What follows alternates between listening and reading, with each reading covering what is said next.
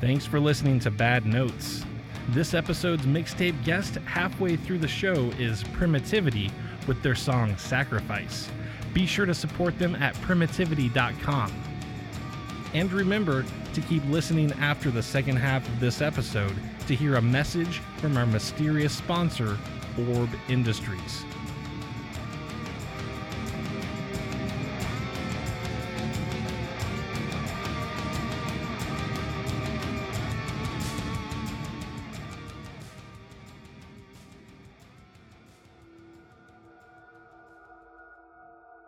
In 1996, after nearly two decades spent touring the American Midwest with his heavy metal band Starfed, cult guitar hero Orrin Moon disappeared without a trace. Despite dozens of distraught fans, the music industry barely noticed his absence. While law enforcement assumed Moon had simply fled the country or joined a religious commune. For nearly two more decades, the true story went untold. Then, in early 2016, a music journalist for National Independent Radio received an unmarked package that contained over 200 dated microcassettes with a handwritten letter that read, This is the story of Orrin Moon. He was an amazing musician, a loving father, and the best demon slayer the world never knew.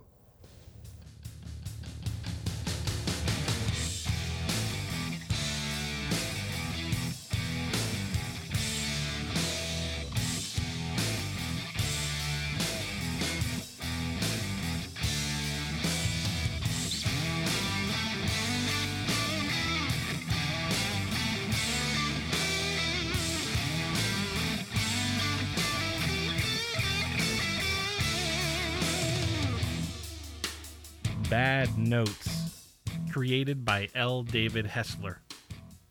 Part 11.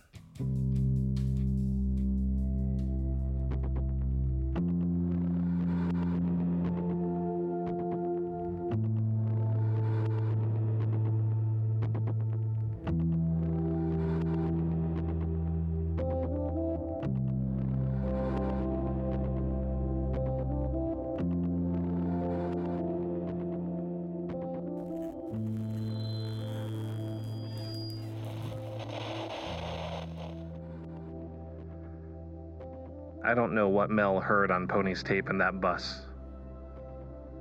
Probably never will. But whatever it was, it. it changed her. She sat at the crescent table with Pony's orange headphones clutching her neck like a doctor's stethoscope. The dim overhead light made her look like a character in some kind of postmodern Norman Rockwell painting, all blues and blacks and full of disappointment or frustration or rage.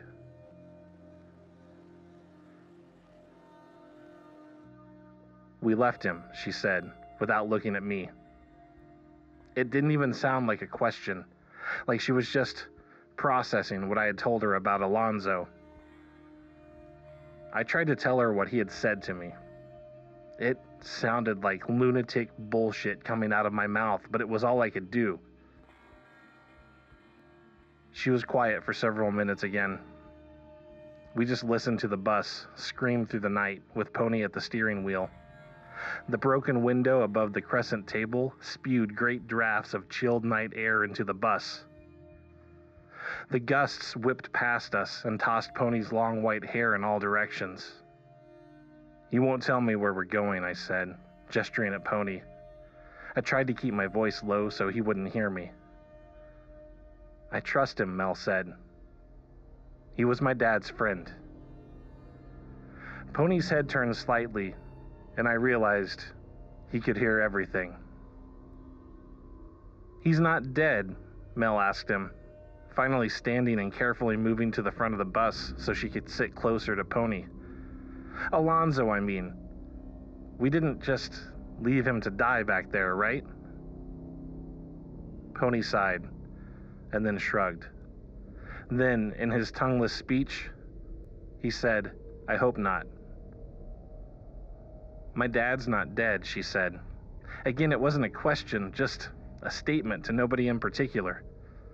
My dad's not dead, so Alonzo isn't dead. Pony nodded, slow and uneven. Mel gazed past his shoulder and out the windshield. There was no horizon out there, no discerning ground from sky beyond the safe haze of headlights before us. There was just a road that disappeared into the vague and relentless black mystery of Iowa. This is about the tape, she said to Pony. The one my dad found on my birthday. Right? He nodded again. Why? I asked. All this for some kind of a cassette? Weapon, Pony said. Then, with more difficulty, a curse. Mel leaned back and put her forehead against one of the windows. She closed her eyes and sneered. It slowly transformed into a smile, like the kind of smile a dog might have when it's nervous and thinks someone is trying to take its food. Ain't the tape that's cursed, she sighed. It's my goddamn family.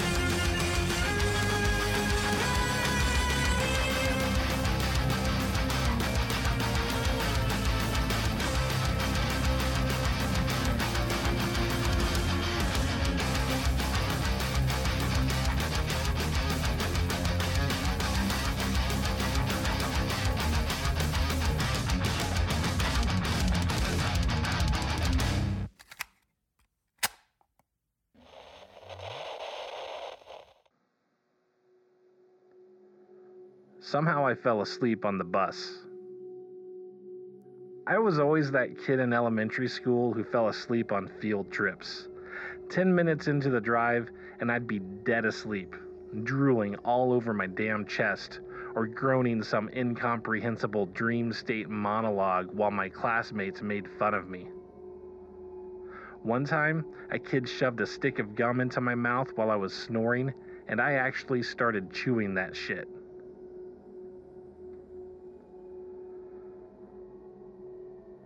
This time was different, though. This wasn't just a nap. It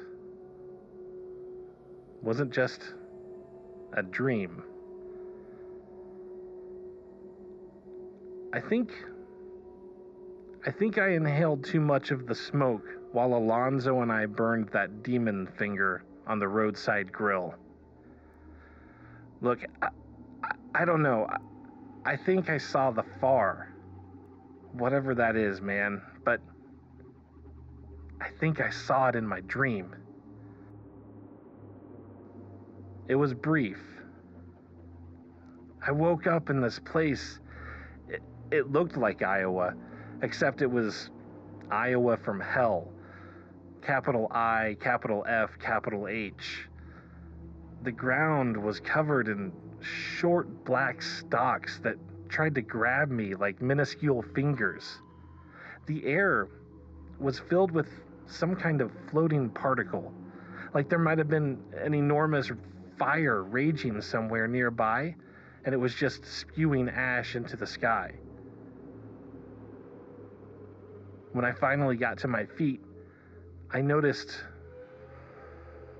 this behemoth figure standing in the distance on the other side of a valley.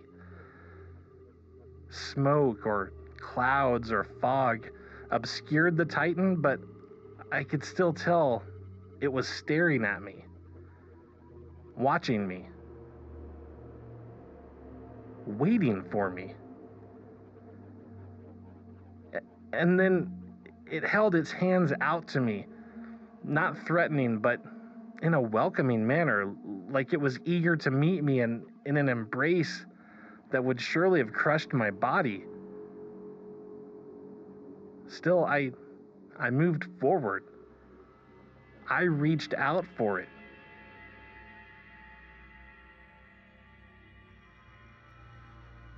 Mel's voice tore me from the dream. You have to see this, she said, pointing at the front of the bus. I wanted to tell her the same thing about my nightmare, but decided it could wait. We weren't on the highway anymore. Pony had taken the bus onto a gravel back road, and we were pulling into what looked like the remnants of a festival gone terribly awry. We passed a hand painted sign that read Ruddy Heights Park and Campgrounds. Pony navigated a narrow road that was littered with trash and clothing. Tents, motorcycles, and pop up campers lined either side of the trail. Dozens of men and women in leather jackets and jeans wandered the area carrying beverages and, and weapons swords, clubs, axes. It was like we'd traveled through a time warp and ended up in some kind of post apocalyptic Midwest overrun by bikers.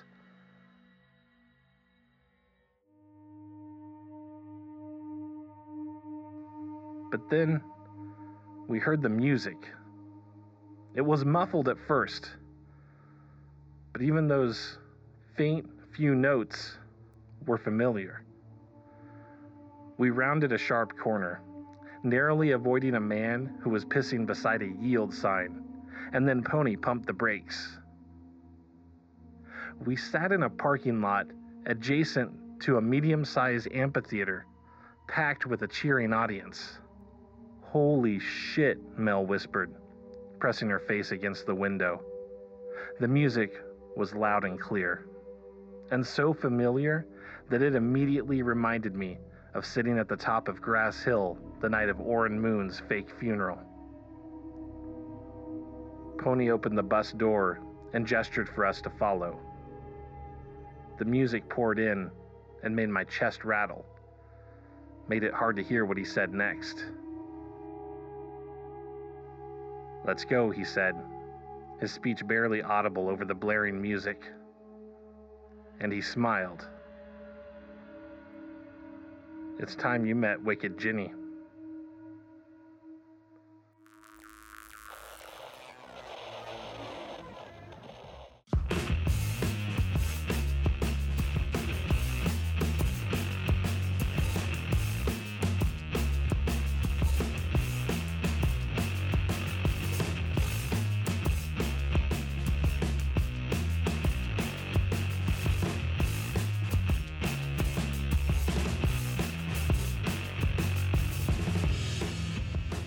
Thank you so much for listening to Bad Notes, written and produced by me, L. David Hessler. If you like this story, you can get more of my books and some of my own original music at ldavidhessler.com. You can also help support the podcast by visiting patreon.com slash ldavidhessler or by leaving an honest review on iTunes. This episode's mixtape guest is Primitivity. Find their work at primitivity.com. Are you trying to fill your free time with even more awesome podcasts? Then go listen to my inner middle school students squee with delight as I make original superheroes on the fly with Adam Martins on the B Mega podcast at megatoncitynews.com.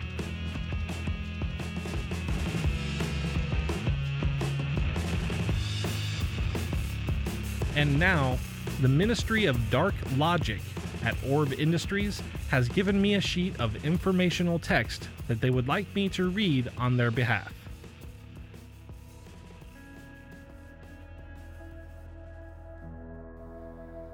The far exists because magic is real. Magic is real because the universe is a complicated paradox. The most complicated paradox is the human mind. Therefore, your mind is, in and of itself, a universe of magic. And the far is inside us all. Orb Industries. Magic suits you.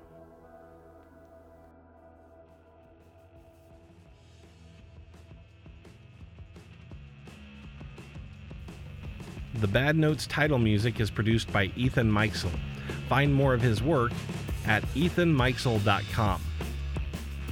All sound effects and additional background music are used through a Creative Commons Zero public domain license.